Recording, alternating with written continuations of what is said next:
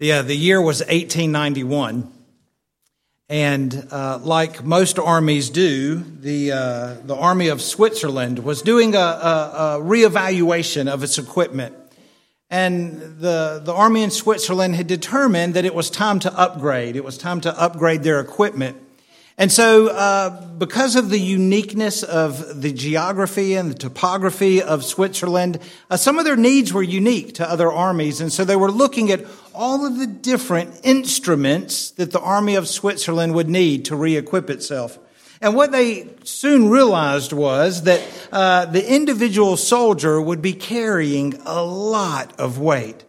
And so they begin to think, how can we maybe lose some of the weight that the soldiers would carry and, and maybe condense some of the things that they need? And so in 1891, a man by the name of Karl Elsner came up with an idea, and this is what he came up with. And we refer to this as a Swiss Army knife. Now, it's been around. It's actually never been out of manufacturing. It's been made since 1891, every year since. And this is uh, this is Max's. He let me bring it uh, this uh, this morning, and I was looking at all the things I can do. I can cut some things with a knife. I can open a bottle of champagne if you have one. I can do something with a screwdriver. I have a toothpick in case I have biscuit in my teeth. I have tweezers in case I get a splinter. It does a little bit of everything. The Swiss Army knife, 1891, Karl Elsner.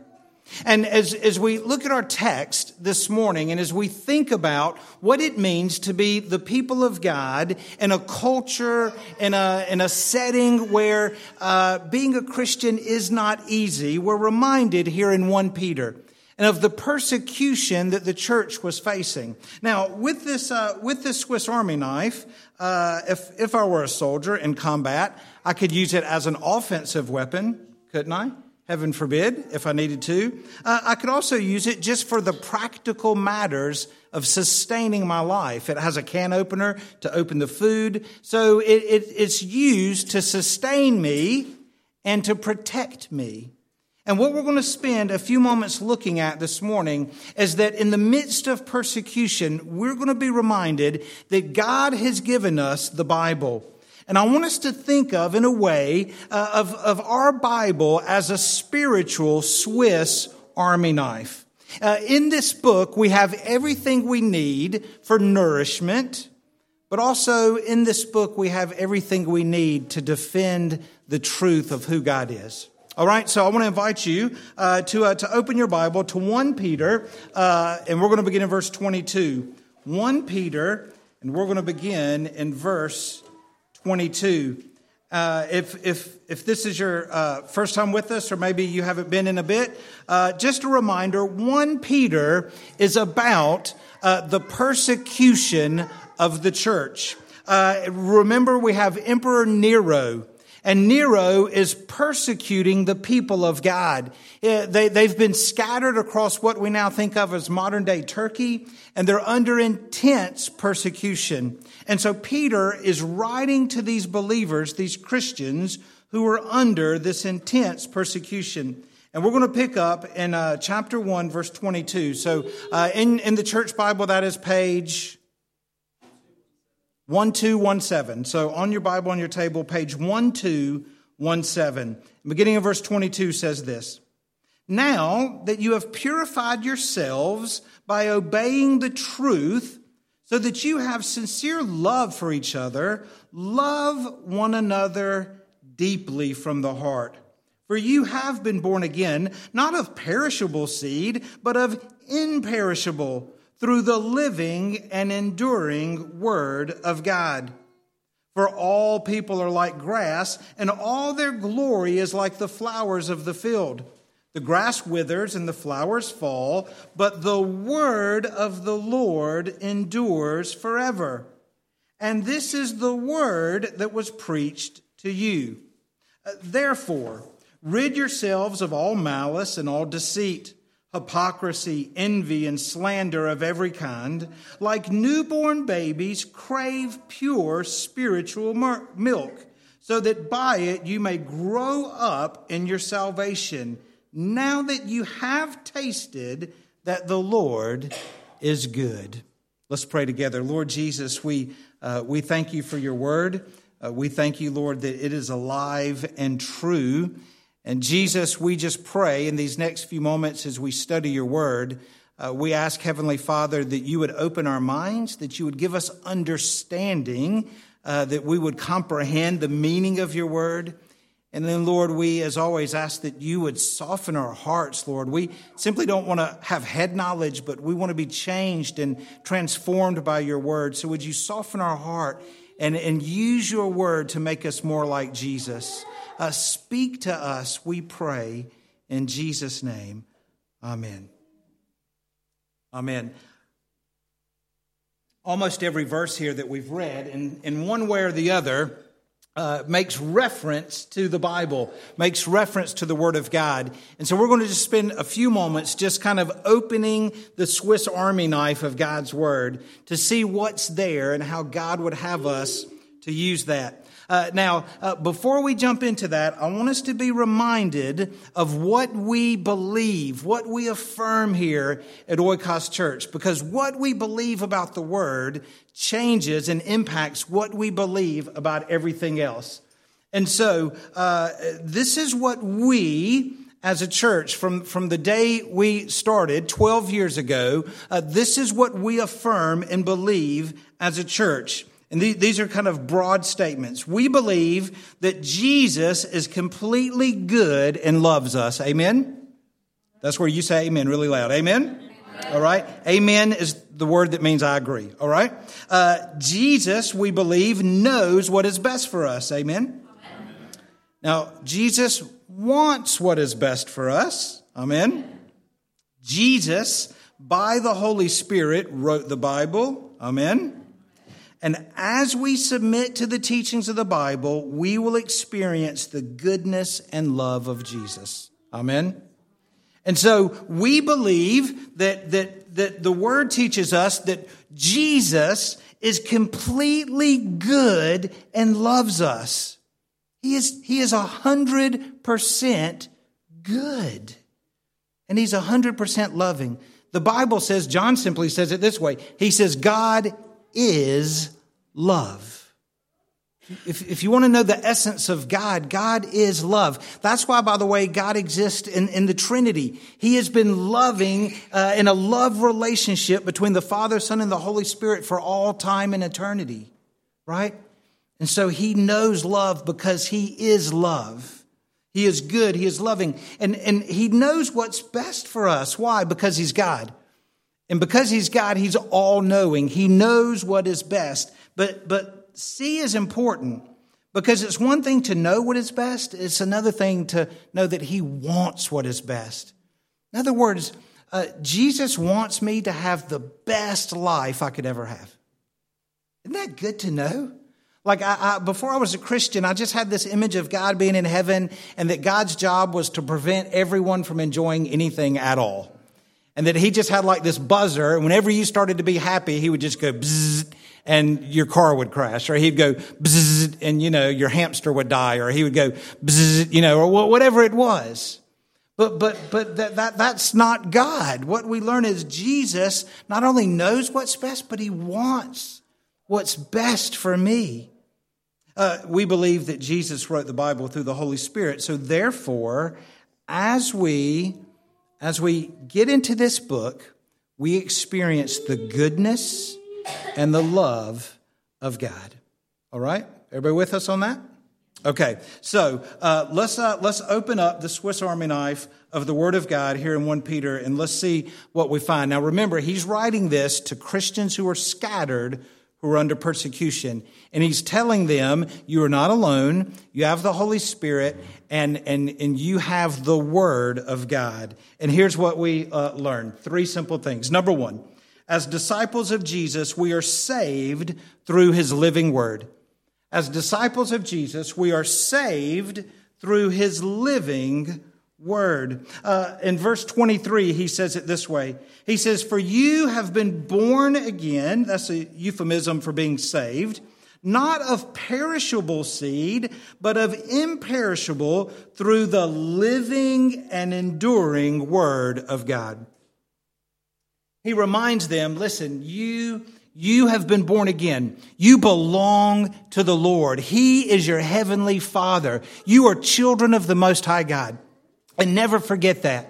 Uh, when, when, when we're in a culture where maybe Christians are presented as a bit odd, Christians are presented as a bit old fashioned. Christians are presented as a bit out of touch with the reality. Uh, whatever may come our way, Peter says, you stay rooted in your identity. And your identity is you are a child of God.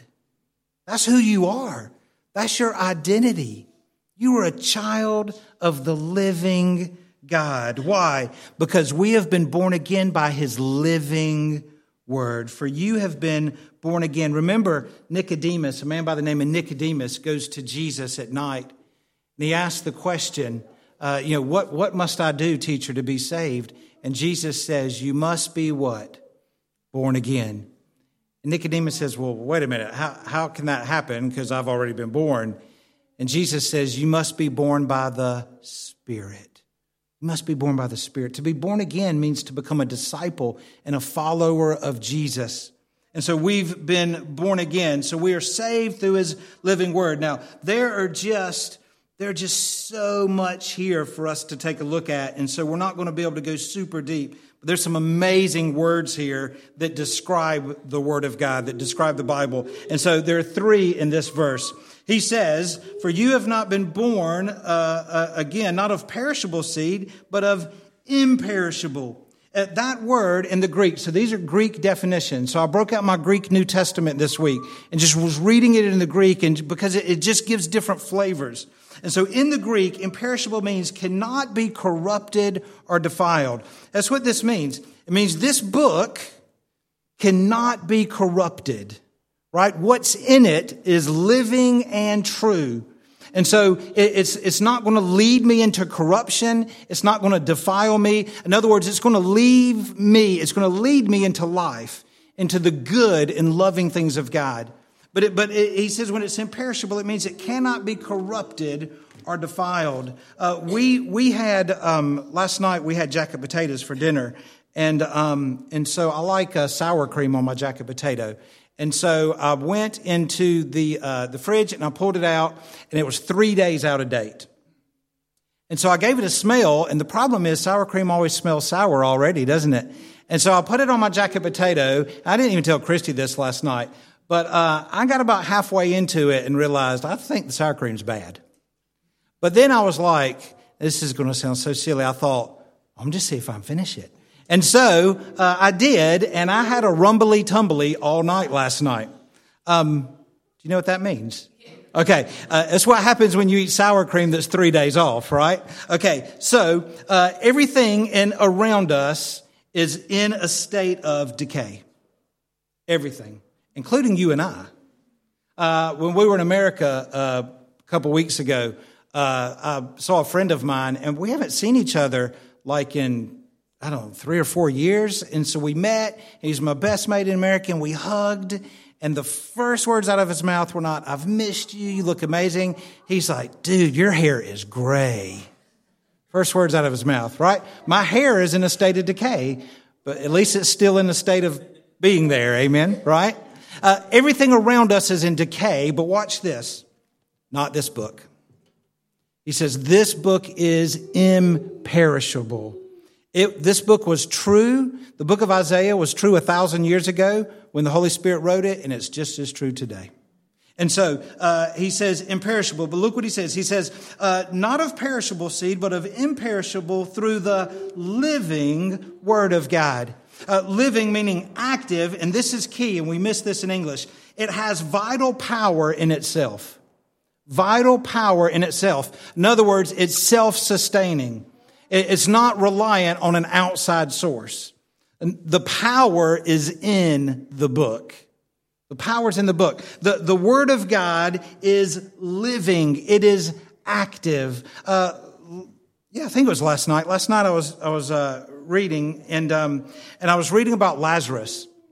So I was in John, that's chapter 11, chapter 12, and I'm reading about Lazarus, and, uh, and I've read that uh, honestly countless times. I, I, wouldn't be, and I've preached it, and, uh, and I'm reading it, and I come to this place where it, it says that so many people were following Jesus because of Lazarus and because of his testimony that the Pharisees decided to kill Lazarus. And so they, they come with a plot to kill him.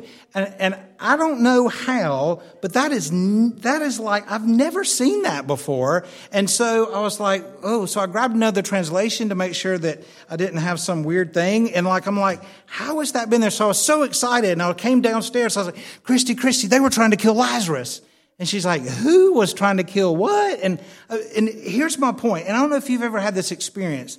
But, but have you ever read something a hundred times in this book, but when you read it the hundred and first time, it comes to life like you never read it before and hits you like a bolt of lightning? It's because this book is living and active. It's also why before I was a Christian, I couldn't understand a lick of it because a dead man can't understand a living book. You have to be spiritually alive inside to comprehend it. And, so the book is alive, it's active, it's fresh, it's new, it is uh, active. But then he says this uh, look at the verse. He says, For you have been born again, not of perishable seed, but of imperishable through the living and enduring word of God. The enduring word of God. And this is so critical to the day in which we live the day in which you and I live, because it means this in the Greek unable, incapable to become different or another. Incapable of becoming different or another, it is unchanging. Unchanging. It is impossible. It, it is impossible for this book to become anything other than what it is. It does not evolve with the times. It does not change with the culture. If I take this book and by God's grace, I've been able to preach it on three different continents, four different continents. And you know what? Every time I know, regardless of the continent, the country, or the culture, what I preach is true because it does not change regardless. And that is so good because we live in an ever changing world. Is that true? I mean, we live in an ever changing world. Um, I get teased often in my family about my fashion sense. And, uh, and I, Andy, you, I know, uh, you can't imagine it, can you?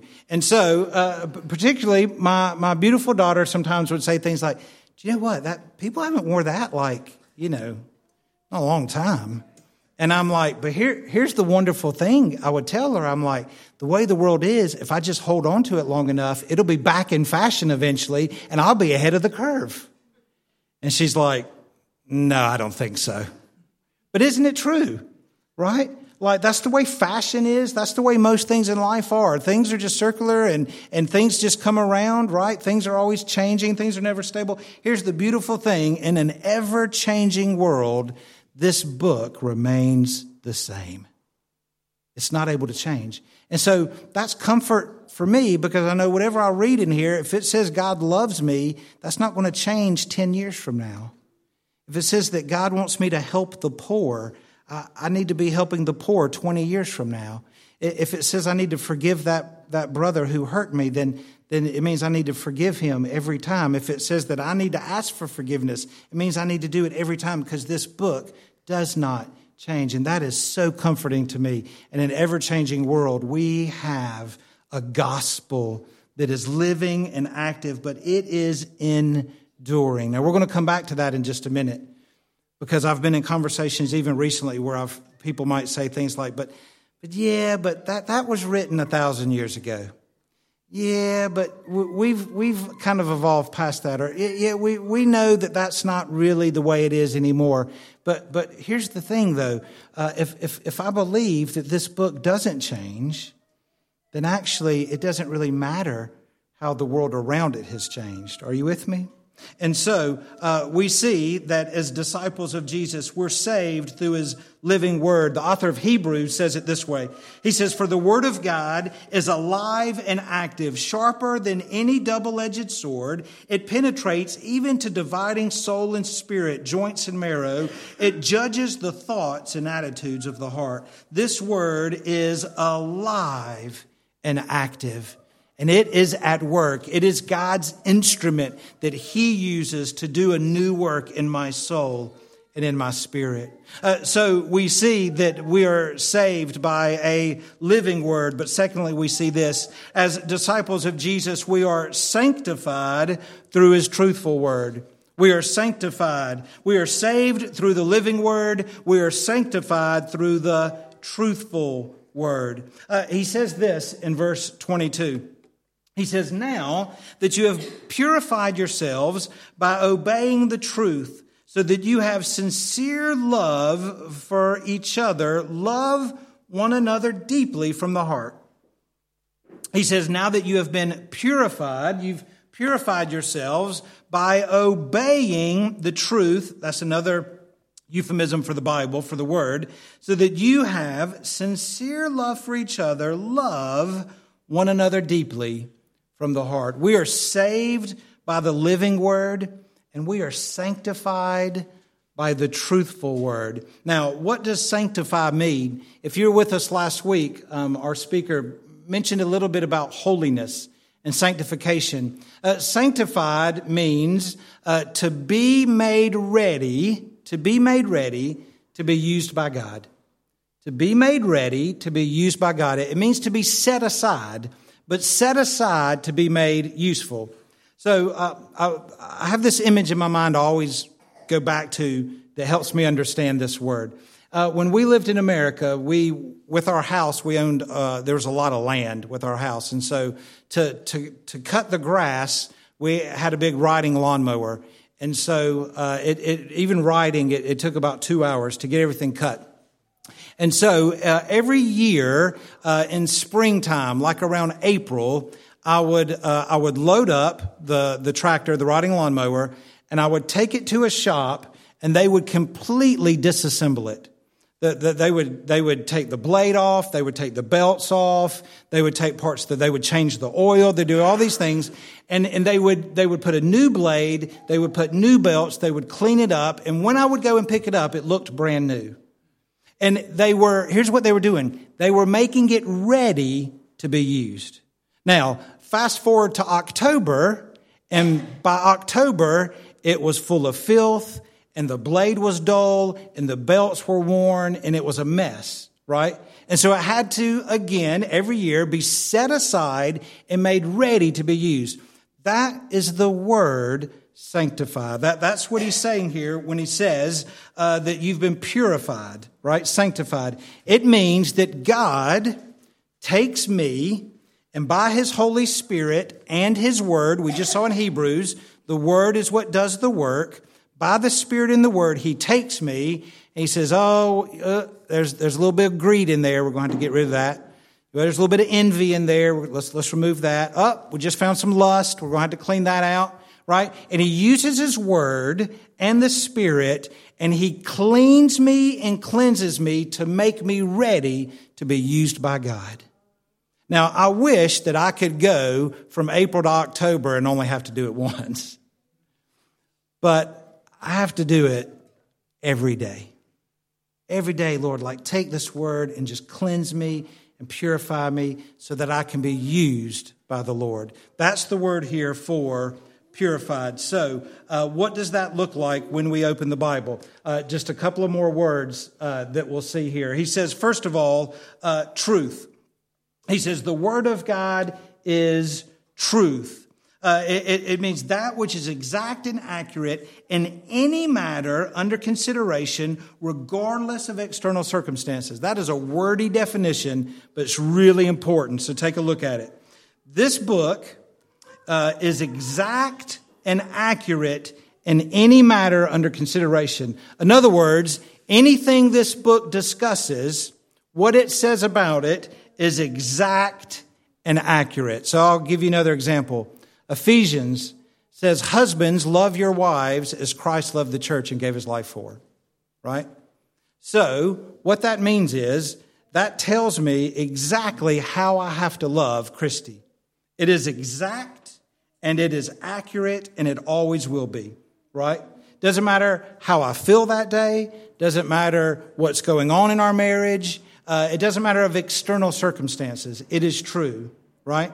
Uh, so when we look at our culture, and, and let's just let's put meat on the bones, when we look at the culture in which we live in, and and the culture bombards us with things that we know are contrary to this book, what this book says about whatever that issue is, it is accurate and it is true. And I cannot, please hear me, and you cannot, we cannot apologize for what this book says any more than a doctor can apologize for a cure to a disease. And say that again. You and I can no more apologize for the content of this book than a doctor should apologize for a cure to a disease. I, I don't always like everything this book says. I don't always want to agree with everything this book says, but I have to make a decision. Am I going to submit or am I not? Am I going to say, Lord, ah, oh, that, that's a tough one. Have you ever run into something in this book you didn't like?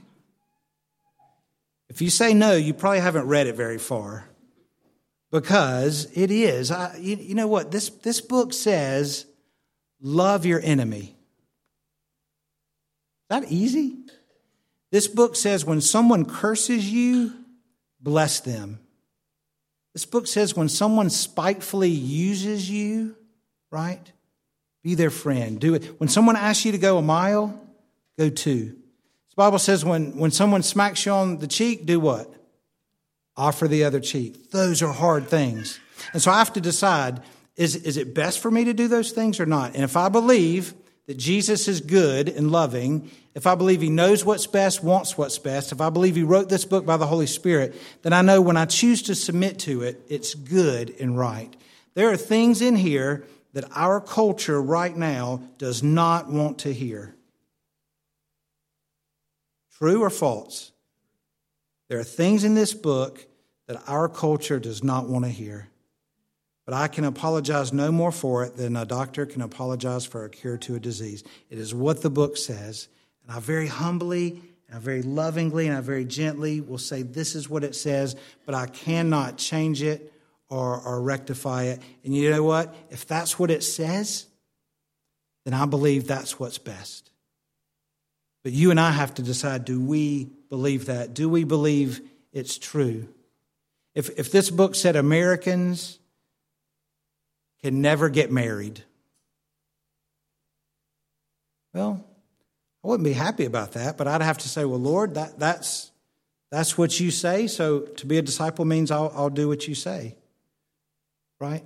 And the, the, the Bible is chock full of stories of people who have to make those kind of decisions. Bible says there's a, a, a young man who's quite wealthy. He comes to Jesus one day, right? And he says, what must I do to be your disciple? And Jesus says, Keep the commandments. And he says, I've kept all the commandments. Jesus says, Yeah, you have actually, which tells me that maybe this guy's reputation superseded him. But Jesus says, There's just one thing you like sell everything you have and give it to the poor. Now you have to make a choice. Will you submit or will you not? And the Bible says the young man decided not. And he went away sad. He went away sad. And, and so this book is true, uh, and, and it nourishes, it, it, it, it helps, it does everything we need. We, we saw purified a minute ago, but he says this to, to obey, to submit, to comply. Submit to comply. And are we willing to do it? Are we willing to do it? And do we believe, and here's the thing do we believe that by submitting to this word, I'll have a better life? Does that make sense? I'll give you another real world example. Uh, uh, we had this was uh, when I was a pastor in the States. This happened actually numerous times. Um, uh, because of the location of our church and the size, we would have a lot of people come who wanted to get married in our church. And so we had kind of some, some regulations for that and what that would look like. And um, as in all cultures, oftentimes you would have uh, a guy and a girl who were living together but weren't married, but they wanted to get married, and so they would come. And so we would require some premarital t- counseling and some church attendance and things. But one of the things we would require would be um, because we want to do things according to this book, um, and, unless you're providentially unable to do it, we're going to ask that you guys can't live together any longer until you're married. And, uh, and, and I remember as a leadership team when we were praying over that and we were feeling like, man, that's what God wants us to do. We were just like, oh, what is going to happen? This is going to be so controversial. Can I say, and, and Christy might remember the numbers, but we had numerous people who came to faith and gave their lives to Jesus because of that. And, and, and it was always a problem. By the way, it was always a problem for the guy, not the girl. Right? no, absolutely, Jane. It's always a problem for the guy, not the girl. And, um, and, and the guy would always be, well, what am I going to do? And I'd say, well, I don't know, get a hobby. Like, what a hobby? I, I, don't know. Like, go run, take a cold shower. I don't know what to tell you to do, but like, this is what the Bible says. This is what's good for you. And we would have couples come back, some who, you know, five, ten years married, and they would come back and say, that was the point in our life where everything changed. Thank you. And we'd be like, no, don't thank us, because here's what happened. You chose to submit to this book, even when you weren't sure that what it was saying was going to be the best thing for you. You did it, and it worked out because God honored you for obeying his word. Does that make sense? But God's not going to force us. This isn't Islam. Uh, the, the, the word Islam in Arabic means to submit. A Muslim in Arabic, the word Muslim means one who submits. God's not going to force us. This, this is, this is a loving God, and love doesn't force anyone to do anything. God's not going to force you to obey it, but when you disobey it, you assume all the consequences. When you obey it, He assumes all the consequences. Let me say that again. When I obey this word, God assumes all the consequences. When I disobey this word, I assume all the consequences. And so uh, he, he says, uh, We are saved by the living word. We are sanctified by the truthful word. Uh, he, uh, Jesus uh, says it this way in the Gospel of John 17. This is at the Lord's table. Uh, they're, they're having communion, and Jesus is praying for the disciples, praying for you and I. And this is what he says. He says, I'm coming to you now. When he says coming to, this is Jesus coming to the Heavenly Father.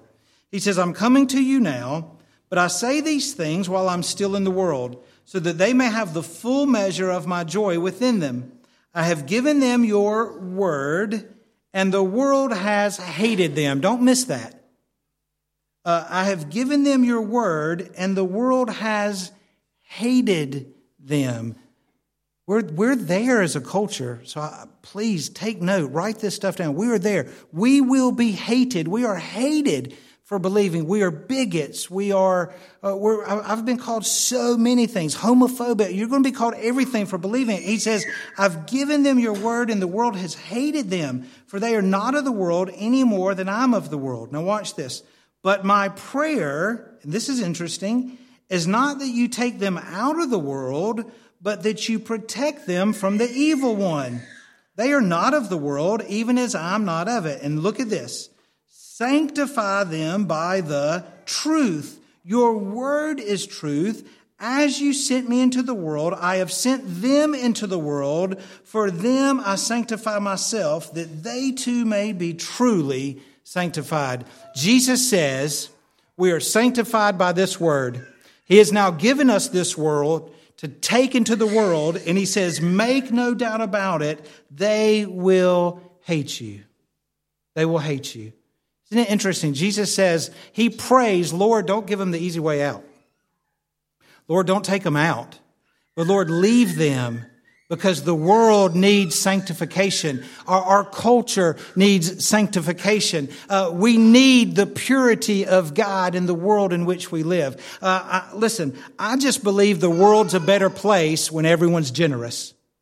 I, I, believe the world's a better place when we treat one another the way we want to be treated. I, I just believe the world is a, is a better place when I love my neighbor as I love myself. I, I just believe the world is a better place when we uh, try to help the poor and bring them up. I, I believe the world is a better place when we follow what's in this book. Amen?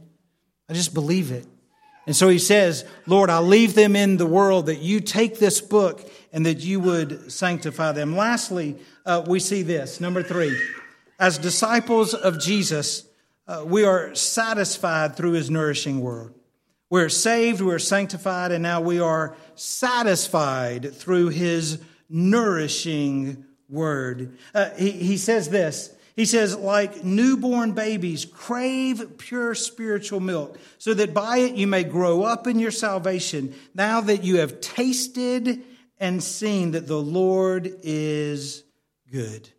Uh, we are saved by the living word. We are sanctified by the truthful word. But finally, we are satisfied by his nourishing word. Like newborn babies, crave pure spiritual milk. Have you ever been around a hungry baby? Sam, have you ever been around a hungry baby? Once or twice, right? Yeah, absolutely. Uh, do hungry babies have a way of letting you know? Like, is Caleb like, um, uh, excuse me, father? That's my Caleb English accent, by the way. Yeah, I, I would think so. Uh, could you please provide some nourishment? I'm quite peckish. I think that was quite good, actually. Is, is, is that how it rolls? No, it's more like, right? Craving, craving. Can you, listen, when you have a hungry baby, can you satisfy a hungry baby with anything other than milk?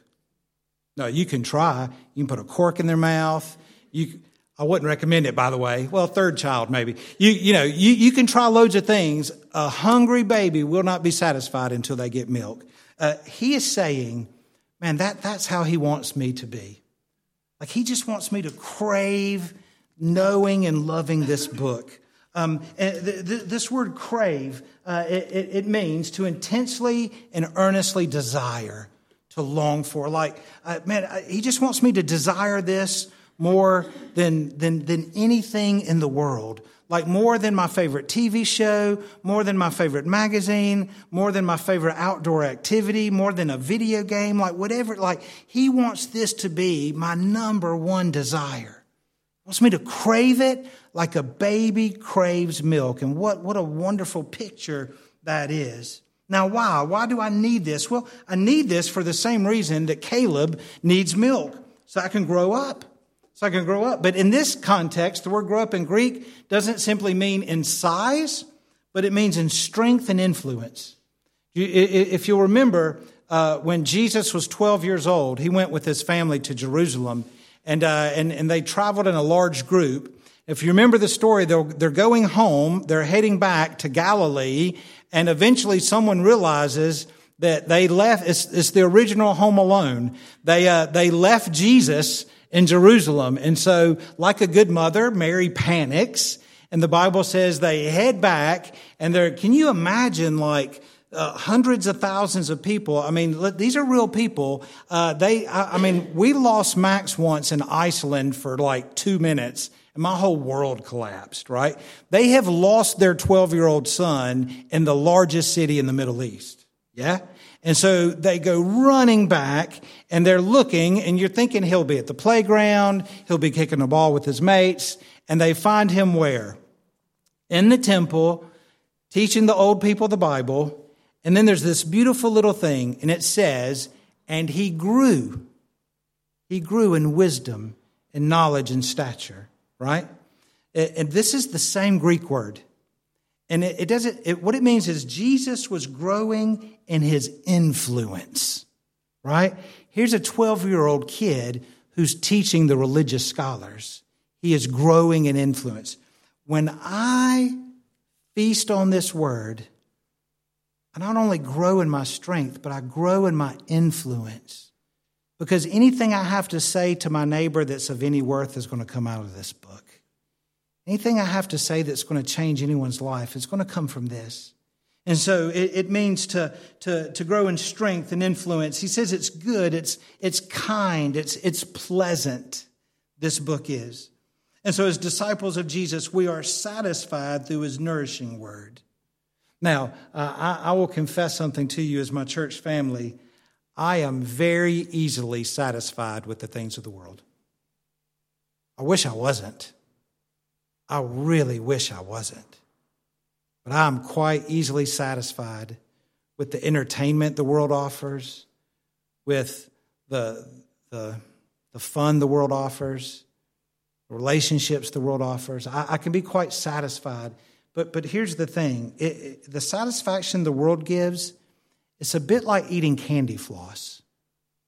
It's big and puffy and it fills your mouth up, but as soon as you get it in, what happens? It disappears. You ever just taken a big handful of candy floss and put it in your mouth? Within seconds, it's just gone. You don't even have to chew it. And that's the satisfaction the world offers. Like everything the world says this will satisfy you, as soon as you take it in, it's gone. And here's the thing you're left more hungry.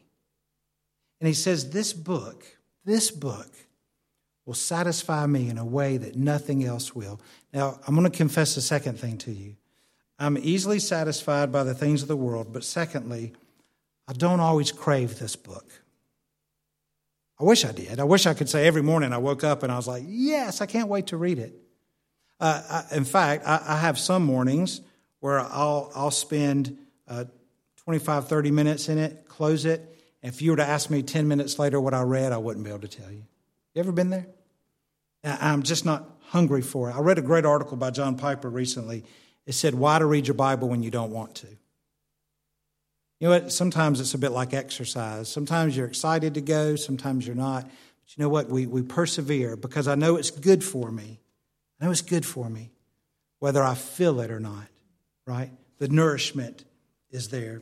Uh, we finish with uh, 2 Timothy, a familiar passage that I think really describes the, uh, the Swiss Army knife of God's Word. And Paul writes this to young Timothy All scripture is God breathed, it is useful for teaching, for rebuking, for correcting, and training in righteousness, so that the servant of God may be thoroughly equipped for every good work. The church is under immense persecution. They're being fed to the lions, they're being burned and impaled. And Peter says, You have the Spirit and you have the Word, and in it you have everything you need for sustenance, for uh, holiness, for evangelism. You have everything you need in the Word of God. As we live in a culture that's more and more uh, antagonistic to men and women who follow this book, let us cling to it all the more, knowing that our hope is in Jesus and His Word. Amen. Let me pray for us. Lord Jesus, we thank you uh, for your Word. Jesus, we thank you that it is living, that it is true, that it is sharper than any two edged sword. Lord, we thank you that this book never changes. Lord, we thank you that what is written in this book is written for our benefit. It's not written to quench our enjoyment of life. It's the exact opposite. When we, when we follow this book, we find real satisfaction, real enjoyment, real nourishment. And when we deny it, we spend our life chasing a vapor that we can never catch. And Lord, it is and will be harder and harder in this culture, in this day, to stand on what this book teaches. Jesus, we pray that you would help us. We pray that, Jesus, you would give us faith, that you would give us confidence, that you would give us security, that you would sure up our identity, that, Lord, we would stand stand on truth. But Lord, before we can stand on it, we have to be transformed and changed by it. And so, Lord, would you give each of us a hunger and a thirst and a craving, an intense desire to be in your word, not out of a sense of legalism, not out of a sense of do better or do more, but, but, but just as a baby craves milk, would we crave your word? Oh, Lord, I would confess that many days I don't. And I ask for your forgiveness. And Lord, I know in my flesh I can't work up an appetite for your word. And so, Lord, would you give us a holy dissatisfaction Lord, would you give us a holy craving for your word? Would you give us a craving for your word that is unquenchable? Lord, would you uh, bring the book back to life? Lord, maybe there's one here today, and Lord, yeah, yeah, maybe you're here this morning and, and your heart's grown dull to the word. I don't know if you're like me, but the longer I go without reading my Bible, the longer I go without reading my Bible because I feel guilty and I feel condemned. I just want to speak over each of us the truth of God's word that there is no condemnation in Jesus Christ our Lord. And so, Lord, would you bring us back to this book? Regardless of where we've strayed or how long we've been gone, thank you, Lord, that in it we will find forgiveness. In it we will find your love. Lord, would you help us as a church, as Oikos Church, to, to be a church that uh, lovingly, extremely humbly, and yet eternally faithfully stands on the truth of your word believing and knowing that it is for the good of Erdington. It's because you love this place, you love these people. Bless us, help us, we pray. In Jesus' name, amen. Amen. Let's stand together and let's worship the Lord.